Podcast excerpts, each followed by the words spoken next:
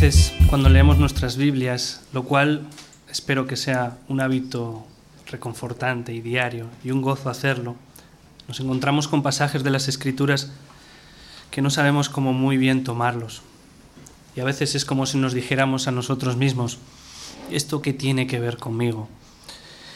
Esto debe ser un texto escrito para judíos de hace, de hace cientos, siglos atrás, pero tenemos que tener cuidado cuando nos encontramos con este tipo de textos. Cuidado de no hacer esto. Puedo tomarlo y decir, bueno, no voy a prestarle mucha atención, o tal vez voy a leerlo rápidamente sin hacerle mucho caso, o casi peor todavía, ni siquiera leerlo. Pero ¿qué, nos dice el apóstol Pablo en 2 de Timoteo 3:16? Él nos dice que toda la escritura es inspirada por Dios. Es útil para enseñar, para redarguir, para corregir, instruir en justicia. Entonces el apóstol Pablo nos dice que toda la escritura, no toda menos algunos pasajes difíciles, sino que toda la escritura es útil, es beneficiosa, es ventajosa. Y en el versículo siguiente nos dice para qué. A fin de que el hombre de Dios sea perfecto, enteramente preparado para toda buena obra. Así que para estar equipado en este camino que el Señor nos ha llamado, para estar equipado, de alguna manera esos textos que son a veces un poquito difíciles de, de ver, o de entender, de alguna manera sí son beneficiosos para nosotros. Yo recuerdo, por ejemplo, leyendo el libro de Crónicas, uno empieza a leer el libro de Crónicas y se encuentra no un, no un capítulo, ni dos, ni tres, hay hasta nueve capítulos donde son todos nombres. Entonces uno lo está leyendo y no sabe muy bien si está leyendo el listín telefónico de Israel o qué está pasando ahí. Pero lo, cierto es que ese texto, esos nueve capítulos, tenían un buen propósito, y también para nosotros.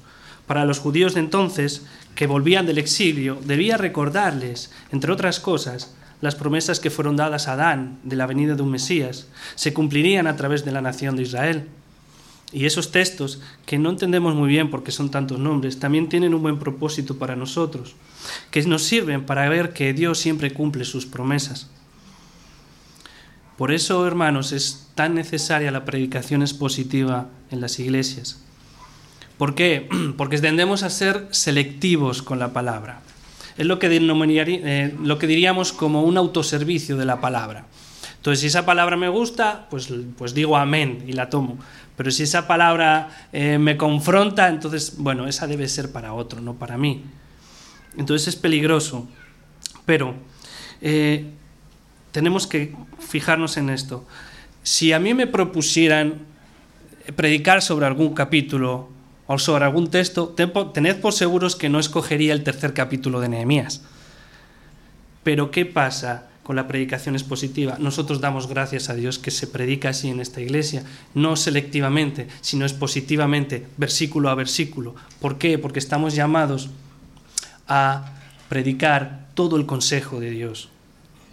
Así que lo primero que vamos a hacer es, vamos a leer todo el capítulo y vamos a respondernos a la pregunta, ¿qué es lo que quiere decir el Señor a su iglesia con este capítulo? Y después veremos algunos detalles de él. Entonces, vamos a leer todo el capítulo 3. Son 32 versículos, son muchos nombres. Así que voy a pedir por favor mientras leemos, en primer lugar, que prestemos atención y que nos imaginemos un poquito la escena.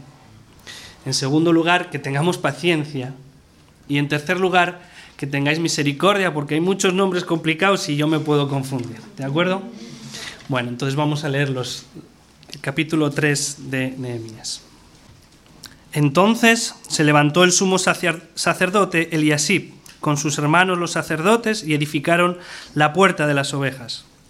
Ellos arreglaron y levantaron sus puertas hasta la torre de Amea y edificaron hasta la torre de Ananeel. Junto a ella edificaron los balones de Jericó y luego edificó Zacur, hijo de Inri. Los hijos de Senaa edificaron la puerta del pescado. Ellos la enmaderaron y levantaron sus puertas con sus cerraduras y sus cerrojos. Junto a ellos restauró Meremot, hijo de Urías, hijo de Cos, y al lado de ellos restauró Mesulam, hijo de Berequías, hijo de Mesabeel. Junto a ellos restauró Sadoc, hijo de Baana. E inmediato a ellos restauraron los tecoitas. Pero sus grandes no se prestaron para ayudar a la obra de su señor. La puerta vieja fue restaurada por Joyada, hijo de Pasea, y Mesulam, hijo de Besodías, y ellos la enmaderaron y levantaron sus puertas con sus cerraduras y cerrojos. Junto a ellos restauró Melatías, Gabaonita y Jadón Meronotita, varones de Gabaón y de Mizpa, que estaban bajo el dominio del gobernador del otro lado del río. Junto a ellos restauró Uziel, hijo de Arjaya, de los plateros, junto al, junto al cual restauró también Ananías, hijo de un perfumero. Así dejaron reparada a Jerusalén hasta el muro ancho. Junto a ellos restauró también Refaías, hijo de Ur, gobernador de la mitad de la región de Jerusalén. Asimismo restauró junto a ellos y frente a su casa Gedayas, hijo de Arumaf, y junto a él restauró Atus, hijo de Asarnías. Malquías, hijo de Arim, y Asuf, hijo de Paat Moab, restauraron otro tramo y la torre de hornos, de los hornos. Junto a ellos restauró Salum, hijo de Aloes, gobernador de la mitad de la región de Jerusalén, él con sus hijas. La puerta del valle la restauró Anún con los moradores de Zanoa. Ellos la reedificaron y levantaron sus puertas con sus cerraduras y sus cerrojos y mil codos del muro hasta la puerta del muladar. Reedificó la puerta del muladar Malquías, hijo de Recab, gobernador de la provincia de Beta Querem. Él la reedificó y levantó sus puertas, sus cerraduras y sus cerrojos. Salún, hijo de Colose, gobernador de la región de Mispa, restauró la puerta de la fuente. Él la reedificó, la enmaderó y levantó sus puertas, sus cerraduras y sus cerrojos, y el muro del estanque de Siloé hacia el huerto del rey y hasta las gradas que descienden de la ciudad de David. Después de él, restauró Nehemías, hijo de Asbuc, gobernador de la mitad de la región de Betsur, hasta delante de los sepulcros de David y hasta el estanque labrado y hasta la casa de los valientes. Tras él restauraron los levitas, Reum, hijo de Ebani, y junto a él restauró a Sabías, gobernador de la mitad de la región de Keila por su región. Después de él restauraron sus hermanos, Babai, hijo de Enadad, gobernador de la mitad de la región de Keila. Junto a él restauró Ezer, hijo de Jesuá, gobernador de Mizpa, otro tramo frente a la subida de la armería de la esquina. Después de él, Baruch, hijo de Zabai, con todo fervor restauró otro tramo desde la esquina hasta la puerta de la casa de Eliasib, sumo sacerdote. Tras él restauró Meremot, hijo de Urías, hijo de Cos, otro tramo, desde la entrada de la casa de Eliasib hasta el extremo de la casa de Eliasib. Después de él restauraron los sacerdotes, los varones de la llanura. Después de ellos restauraron Benjamín y Asub, frente a su casa, y después de esto restauró Azarías, hijo de Maasías, hijo de Ananías, cerca de su casa. Después de él restauró Binui, hijo de Enadad, otro tramo, desde la casa de Azarías hasta el ángulo entrante del muro y hasta la esquina. Palal, hijo de Uzai, frente de la esquina y la torre alta que sale de la casa del rey, que está en el patio de la cárcel. Después de él, Pedaías, hijo de Faros. Y los sirvientes del templo que habitaban en Ofel restauraron hasta enfrente de las puertas de las aguas al oriente y la torre que sobresalía. Después de ellos restauraron los tecoitas otro tramo, enfrente de la gran torre que sobresale hasta el muro de Ofel. Después, perdón, desde la puerta de los caballos restauraron los sacerdotes, cada uno enfrente de su casa. Después de ellos restauró Sadoc, hijo de Imer, enfrente de su casa. Y después de él restauró Semaías, hijo de Secanías, guarda de la puerta oriental. Tras él, Ananías, hijo de Selemías, y Anún, hijo sexto de Salaf, restauraron otro tramo. Después de ellos restauraron Mesulam, hijo de Berequías, enfrente de su cámara. Después del restauró Malquías, hijo del platero, hasta la casa de los sirvientes del templo y de los comerciantes, enfrente de la puerta del juicio y hasta la sala de la esquina. Y entre la sala de la esquina y la puerta de las ovejas restauraron los plateros y los comerciantes. Manos a la obra. El que no sirve, no sirve. Y el propósito de la predicación es entender que tú también Eres parte del plan de Dios en la edificación de su reino. Y lo vamos a dividir en cuatro partes.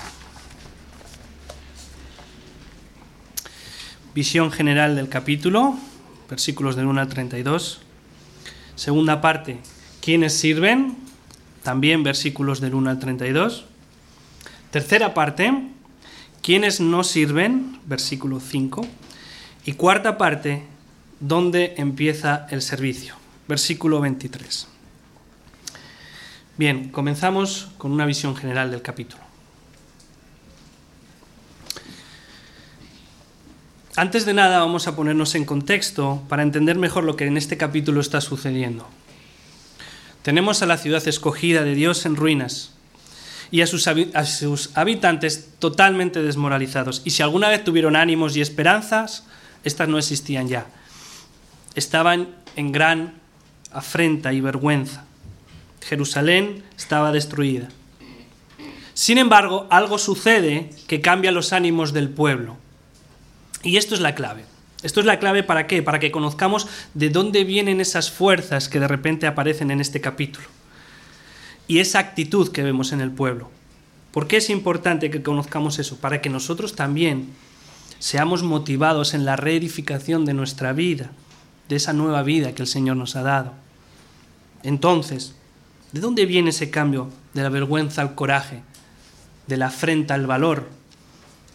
Bueno, el cambio lo podemos ver un poquito antes, en el capítulo 2 y el versículo 18. Si tenéis vuestras Biblias ahí, podemos leerlos un momentito.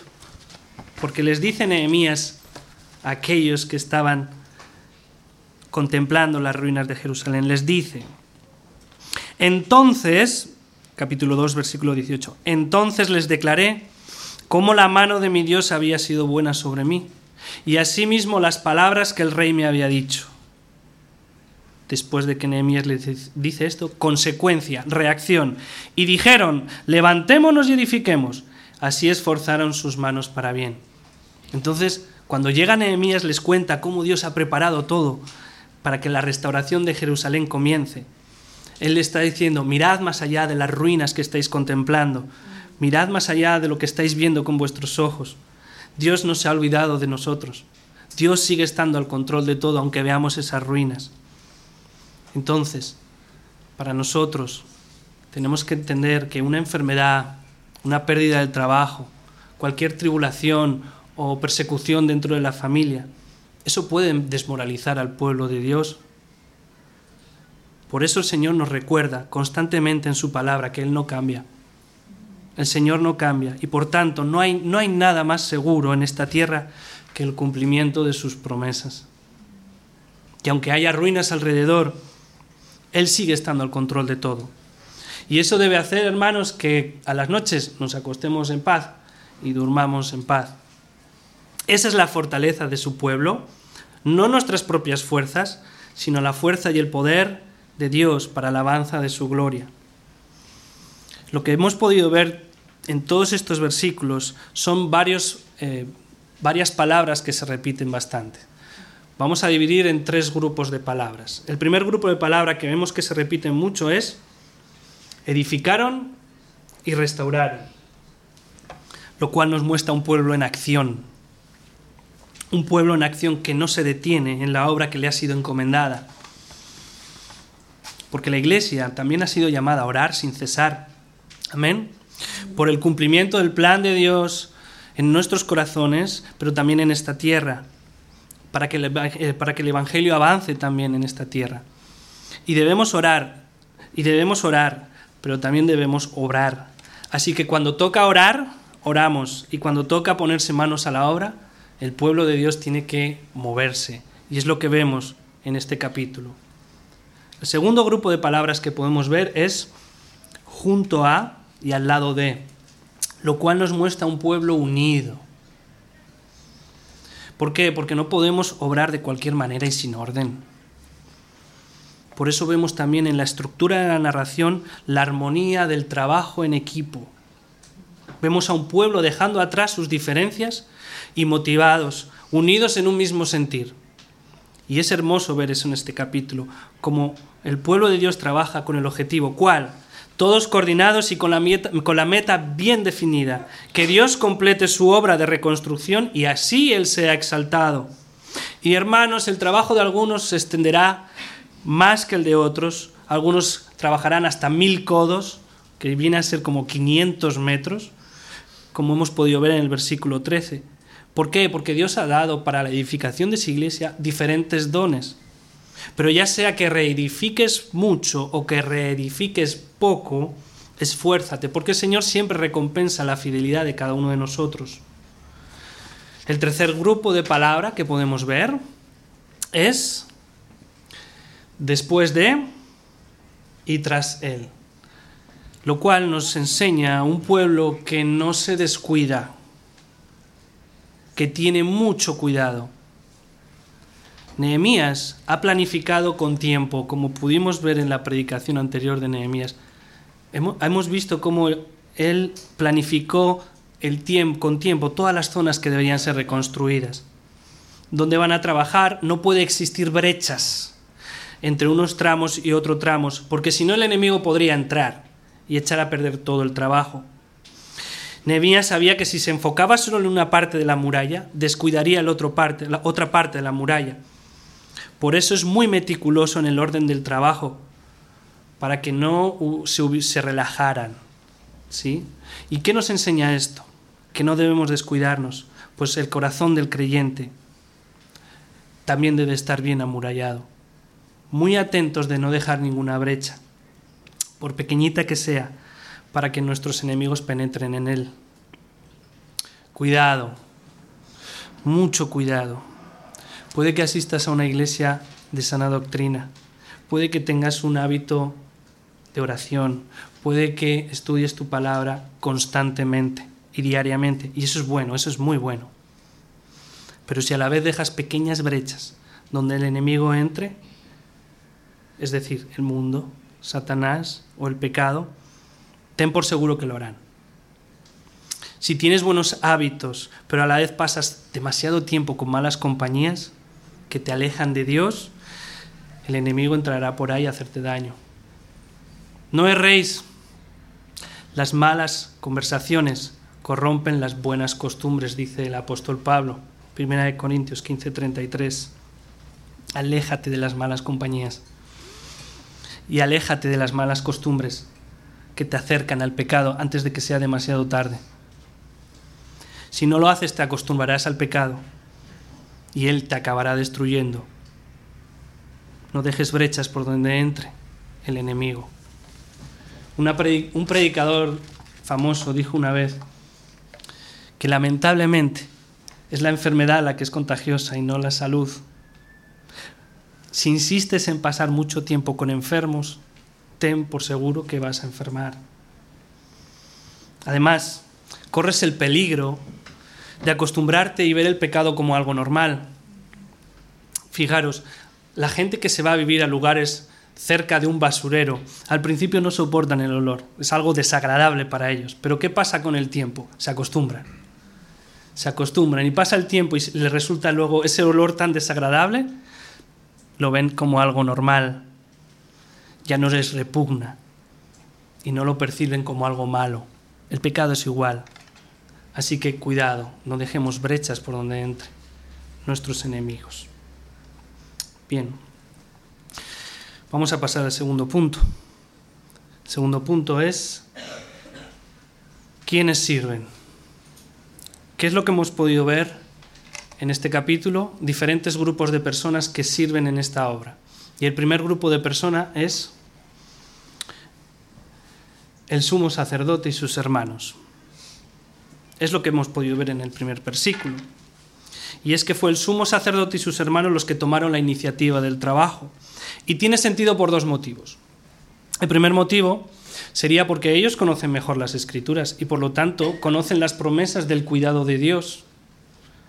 Y el segundo motivo es porque ellos también tienen que dar ejemplo a los demás. Todos deberíamos saber que la mejor manera de motivar a otros es dando ejemplo necesitamos gente con iniciativa. La iglesia necesita gente con iniciativa. Porque cuando el trabajo es mucho, uno se abruma. No sé si os ha pasado a vosotros. Hay tanto trabajo que hacer que no sabes por dónde empezar. Pues ahí la gente con iniciativa que se pone en marcha anima mucho a seguir ese trabajo. Entonces, nos ayudan a movernos aquellos que tienen esa iniciativa. Lo podemos ver en el sacerdote y sus hermanos. Pero cuidado, no caigamos en el típico, típico error de pensar que el avance de la obra de Dios es solo para los sacerdotes y sus hermanos.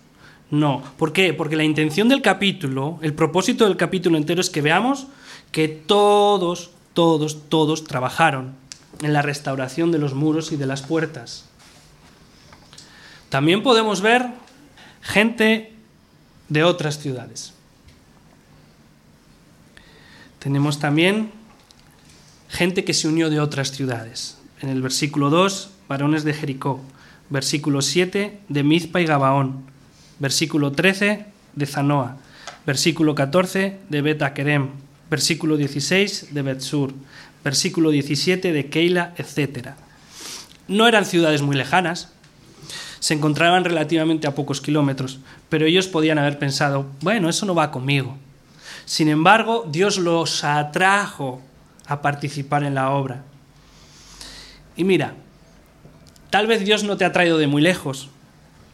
Perdón, tal vez Dios no te ha traído de solo de cerca, de aquí cerca, sino que también te ha podido traer de muy lejos. Y mi pregunta es, si es que te ha traído tan lejos, ¿crees que solo te ha traído para que tengas una vida más cómoda?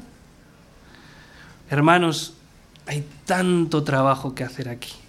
Hay tanto que servir aquí para el Señor. Y que Dios sea glorificado porque ha traído gente, ha traído para sí gente de muchas naciones a esta tierra, como hoy podemos ver en esta iglesia. ¿Para qué? Para hacer que su reino avance también aquí. Pero no caigamos en el error de pensar que la obra de Dios puede esperar mientras hago mis planes desde la distancia. ¿Por qué? Porque todos trabajaron en la restauración de muros y de puertas. Y el tercer grupo de personas que podemos ver es gente de diferentes talentos. Porque también vemos en el capítulo gente de toda condición social y con diferentes talentos. Versículo 1, sacerdotes. Versículo 8, plateros y perfumeros, artesanos. Versículo 29, agentes de seguridad. Versículo 32, comerciantes. Pon en acción los dones que Dios te ha dado. Porque esos dones que Dios te ha dado, tienes que aprovecharlos de la mejor manera para que el reino avance en tu vida y en esta tierra corra el Evangelio, sea predicado. Y no cometas el error de pensar, no, es que yo no, he recibido una buena educación, o tal vez no soy muy elocuente, o cualquier otra excusa que estés pensando. ¿Por qué? Porque lo que vemos en este capítulo es que todos trabajaron en la restauración de muros y de puertas. Y sí, algunos le ponen más entusiasmo, como hemos visto en el versículo 20. Baruch, que lo hizo con todo fervor. Otra vez, procura ser fiel en lo poco, que el Señor te pondrá en lo mucho. Y así abarcarás más, como Anún, que hemos dicho, que restauró 500 metros de la muralla. Pero sea mucho o sea poco tu servicio, en el avance del reino de los cielos, hazlo siempre con pasión y no a regañadientes. Y no cometas el error de pensar que tu servicio no es necesario o que no tiene alcance. Voy a repetir eso.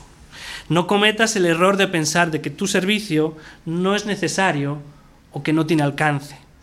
¿Por qué?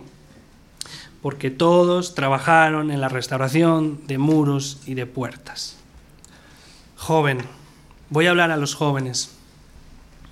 Tal vez no tengas claro cómo obrar en esta empresa. Bueno, comienza obedeciendo a tus padres. Lee tu Biblia prepárate para ser algún día un buen esposo, un buen padre, prepárate para que algún día seas una buena esposa, una buena madre. Y por favor, deja de fíjate en los hermanos más maduros de la iglesia. Que tu ejemplo a seguir no sean esas malas compañías o esos famosos cantantes o actores o esos deportistas mundanos no.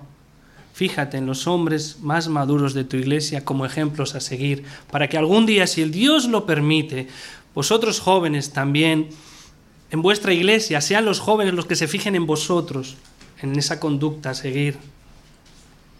Mujeres, Dios no te ha, perdido, Dios no te ha permitido ejercer dominio sobre el hombre. Y antes de que me miréis mal, yo solo estoy diciendo lo que dicen aquí las palabras del Señor. Pero sabéis que, mujeres, sois de muchísimo valor. Sois muy necesarias. Es necesario que las mujeres también edifiquen con el pueblo. ¿Cómo? Bueno, enseña a tus hermanas, a las más jóvenes, cómo deben comportarse, cómo deben vestir, cómo deben hablar. Sed maestras del bien. Si estás casada, tu esposo necesita tanto tu ayuda, necesita tus oraciones, necesita tu apoyo, necesita tu ayuda. Sé una madre ordenada. Mantén ordenada tu casa, pero sobre todo, Mantén ordenado el corazón de tus hijos. Y el tercer grupo de personas al que quisiera hablar es a los hombres. Hombres, no hay tiempo que perder. No hay tiempo para distracciones. Estamos llamados a guiar a nuestras familias. Es nuestro trabajo. Hombres, debéis conocer la palabra mejor que las últimas noticias, mejor que el fútbol, mejor que el cine y mejor que cualquier otro entretenimiento. Y no solo conocerla, sino vivir esa palabra.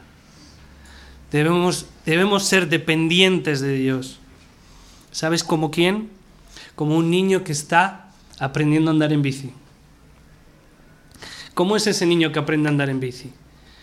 Él está pedaleando, pero en todo momento su padre le está agarrando y él mira atrás. Dice, papá, ni se te ocurre soltarme.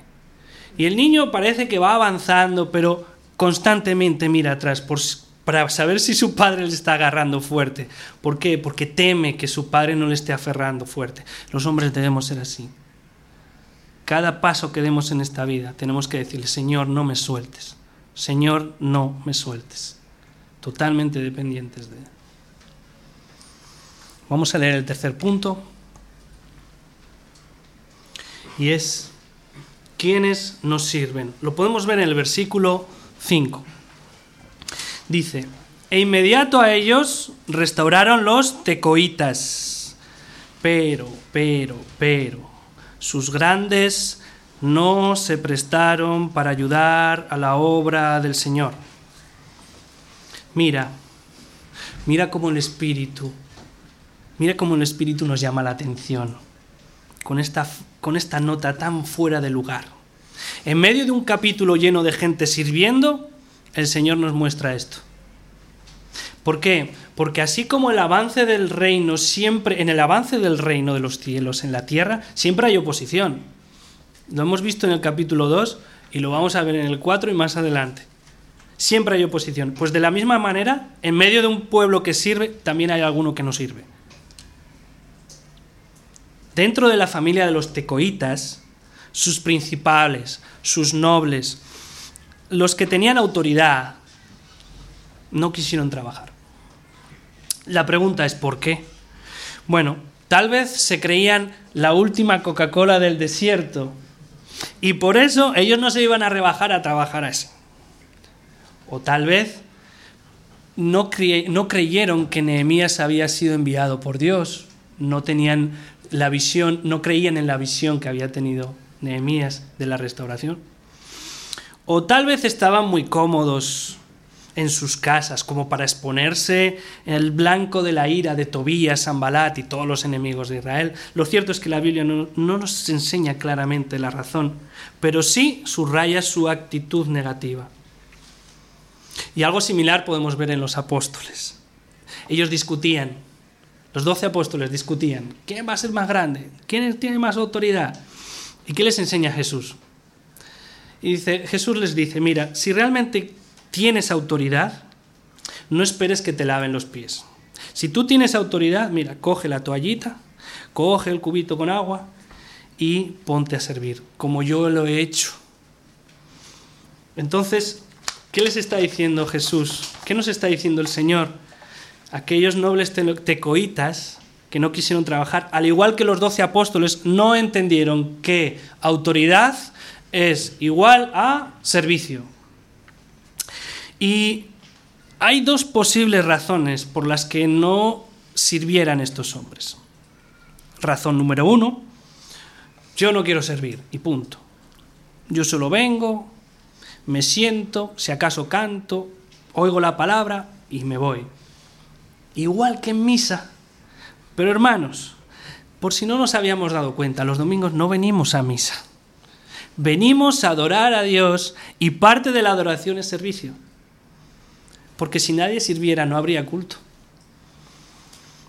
Otra posibilidad para no servir sería decir, yo no sé cómo servir. Entonces, vale, soy consciente, tengo que servir, pero es que no sé cómo. Bueno, a esas personas les exhorto a que pregunten al Señor de rodillas, que se pongan en rodillas, le pregunten al Señor, que mediten de qué manera pueden servir mejor en la iglesia. Y sobre todo, sobre todo, sobre todo, cuando aparezca la necesidad, la necesidad, tener la iniciativa de ofrecerse.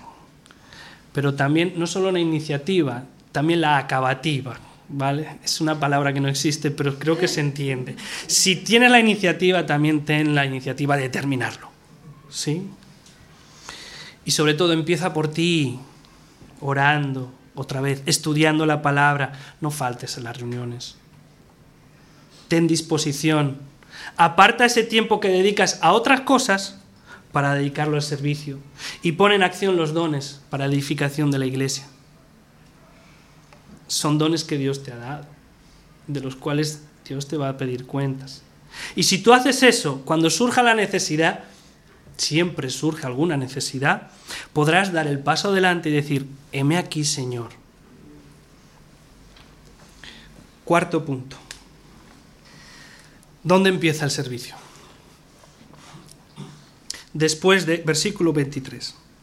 Después de ellos restauraron Benjamín y Asub, frente a su casa. Y después de estos, Azarías, hijo de Maasías, hijo de Ananías, cerca de su casa. De manera práctica, Nehemías organizó a las familias de tal manera que se hicieran cargo de cada tramo que tenían donde estaba su propia casa. ¿Y por qué? Por varias razones. Primero, porque no tenían que desplazarse tanto. Sales a trabajar y tienes trabajo delante de casa logísticamente está muy bien. Pero había una razón motivacional y es que se esforzarían más. ¿Por qué? Porque si entraba un enemigo por una brecha frente a tu casa, ¿dónde creéis que iba a ir primero ese enemigo? A tu propia casa, exactamente. ¿Y eso no te motivaría para que trabajaras más arduamente? Claro que sí. Eso motivaría a esforzarse más. Su casa estaba en peligro.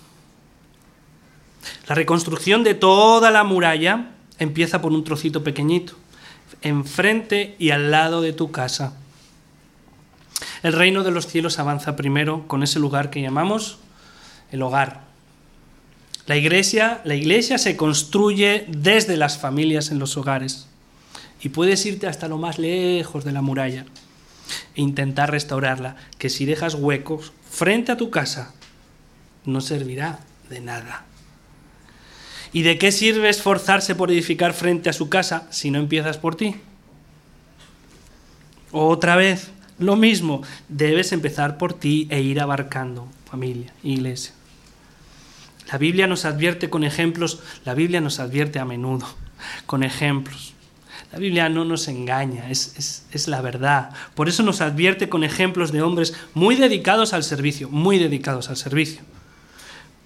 Fuera de casa, pero ¿qué pasó con sus hogares? Por ejemplo, Elí, juez y sacerdote de Israel, y un pésimo padre. Consecuencias, sus hijos fueron terriblemente malos y Dios los castigó, hizo que murieran en una batalla. David, el rey David, el dulce cantor de Israel, y un padre descuidado. Consecuencias, Abnón, uno de sus hijos, violó a su hermanastra. Otro hijo suyo, Absalón, mató a Abnón y encima intentó darle un golpe de estado a su padre David. Edonías, perdón, Adonías quiso robarle el trono a Salomón y luego Salomón, también hijo de David, lo mató. ¿Veis? La palabra nos advierte del peligro de descuidar el hogar por dedicarme demasiado al servicio. Pero al contrario, la Biblia también nos anima con buenos ejemplos de personas que sirvieron y tuvieron su casa en orden. No descuidaron su hogar. Por ejemplo, Felipe, el evangelista. Fíjate lo que dice en el libro de los Hechos. Dice que tenía cuatro hijas que profetizaban. Fue un hombre que sirvió en la iglesia muchísimo, pero nunca descuidó su hogar. Es más, como fue fiel en el hogar, Dios lo usó grandemente para el servicio. Tenemos el ejemplo de Loida y Eunice, abuela y mamá de un muchacho llamado Timoteo. Ellas, ellas le enseñaron las escrituras desde pequeñito, lo discipularon desde pequeñito, desde que era un niño. Y si Pablo nos habla de ellas es porque ellas eran, eran activas en el servicio, ¿veis? Sirvieron, pero tuvieron su casa, su hogar en orden. Entonces, el servicio comienza en el hogar. Dejadme concluir, pero por favor, prestar mucha atención. Creíamos vivir en un palacio de marfil, pero nuestra vida, por culpa del pecado, estaba en ruinas como la ciudad de Jerusalén. Estábamos muertos en nuestros delitos y pecados. Jesucristo llevó en el madero la culpa de nuestros pecados. El único bendito se hizo maldito, maldito de Dios por nosotros. Él no solo soportó la ira de Dios reservada para nosotros, justamente, sino que además, como nuestro Salvador, soportó inimaginable pesada carga de ese pecado sobre Él y nos salvó. Nos salvó no solo de una eternidad, condenados en la más grande de los sufrimientos y dolores en el infierno, nos salvó de ese tormento sin descanso de día y de noche, donde no hay esperanza, no solo nos salvó de eso, sino que le dio la vuelta y nos regaló la más grande de las felicidades que ningún ser creado pueda recibir. Estar algún día en perfecta comunión con Dios. Recibir un cuerpo glorificado donde ni la muerte, ni la enfermedad, ni la tristeza, ni el pecado, ni el dolor puedan ser una realidad para nosotros. Y no solo eso, pues no tenemos que esperar a ese día, ya podemos disfrutar de un anticipo de las bienaventuranzas en esta tierra, ya podemos disfrutar de ello, ya podemos tener comunión con nuestro Dios a través de Jesucristo, ya podemos ser restaurados, por el poder del Espíritu Santo, pues Él limpia los escombros de nuestra vida pasada y reedifica nuestro hogar y lo pone todo en orden. Él reconstruye nuestro corazón, Él renueva nuestra mente, Él nos cambia la imagen de su Hijo y todo eso para su gloria. Entonces, mi llamado es para aquel que aún está confiando en su propia justicia Ningún hombre entrará en el paraíso por sus buenas obras. Solo una obra, la obra de Cristo. Entonces, si este día estás sin Jesucristo, si aún confías en esas justicias propias, arrepiéntete y pon toda tu fe y toda tu confianza en Jesucristo, en su obra y en su persona. Y hermanos, si aún, si ya eres creyente y has puesto tu fe en Cristo y ya esa fe corre por tus venas, amén. Pero aún te estás preguntando por qué deberías servir. Yo te voy a dar un buen motivo. Recuerda el Evangelio y sus promesas. ¿Necesitas una motivación más grande? Amén.